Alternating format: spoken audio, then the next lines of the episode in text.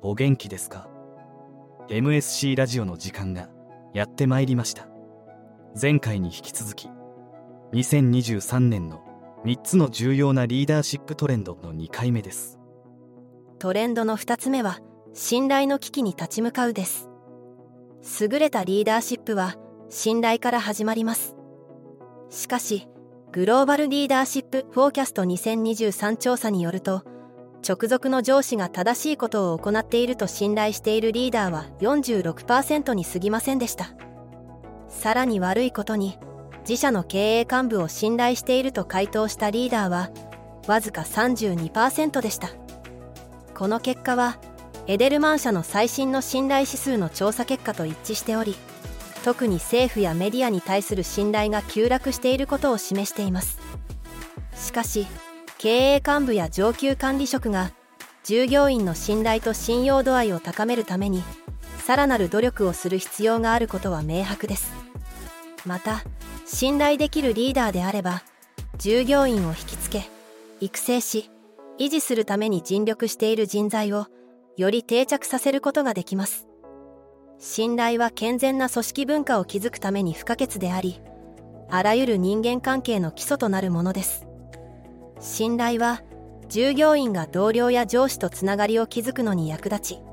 さらには私たちが働く組織に対する認識にも影響を与えることができます。だからこそ信頼はリーダーがチームと築くべき重要なものなのです。分散型やハイブリッド型遠隔地で働くチームのリーダーは強いつながりを構築する有機的な機会が少なくなりがちであるため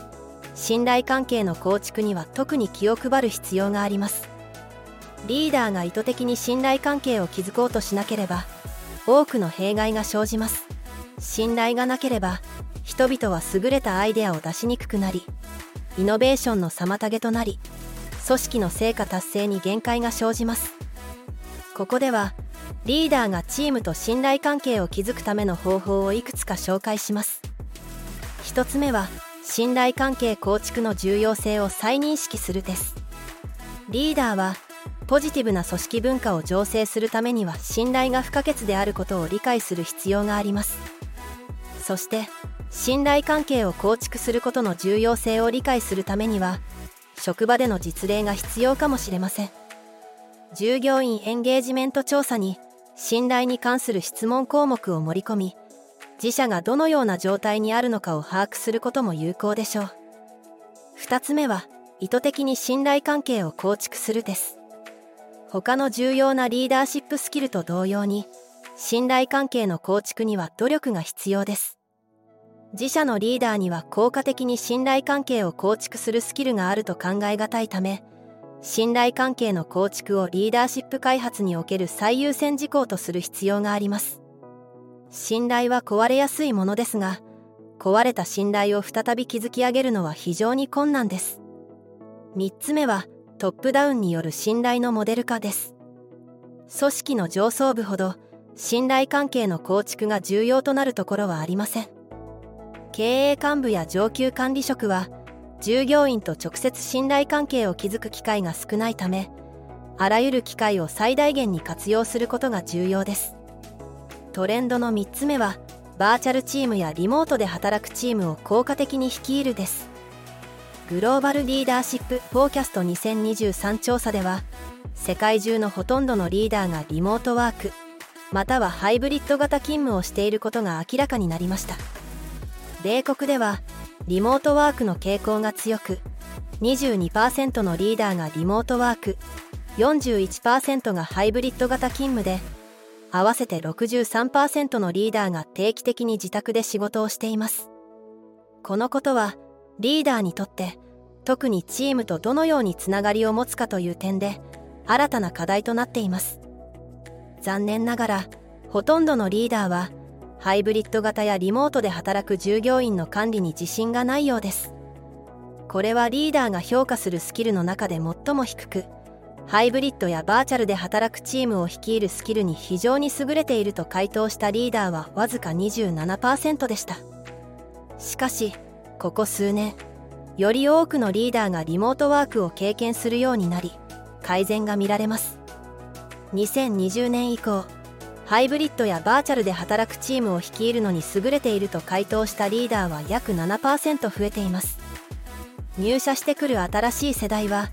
より柔軟な勤務形態を期待しているためバーチャルリーダーシップのニーズは今後も高まり続けるでしょう。このスキルはリーダー自身の努力だけで開発することはできません。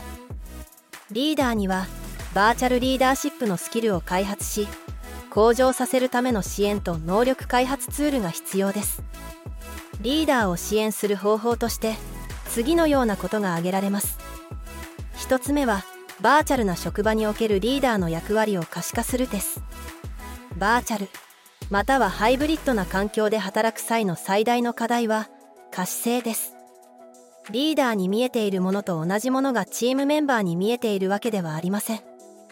均等な機会の提供と公平性を促すためにリーダーは可視性を高める必要があります。リーダーのスキルを評価し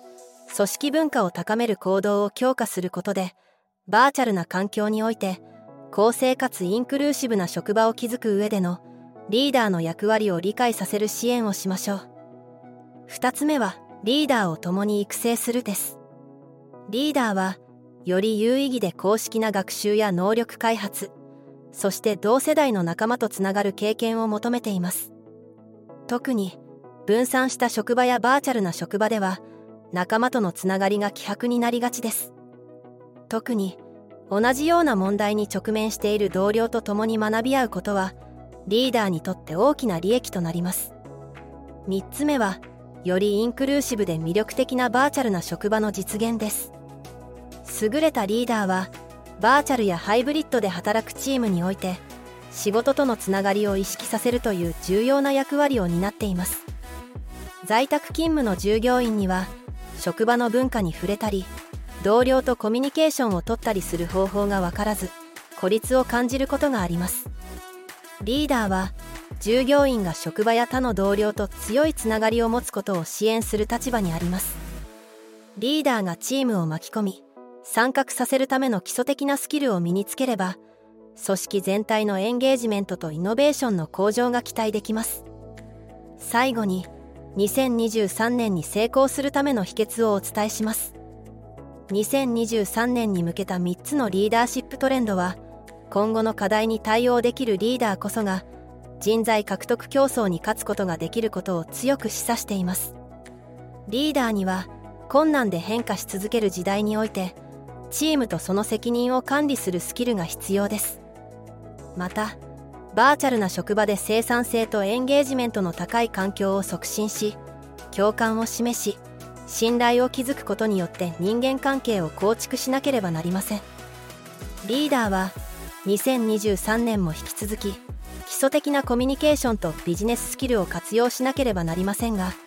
これらの中核となるリーダーシップスキルがあれば将来の成功に必要な人材を育成し定着させることができるでしょう。いかがでしたか？次回は新しいテーマをお届けします。今後も MSC ラジオをお楽しみに。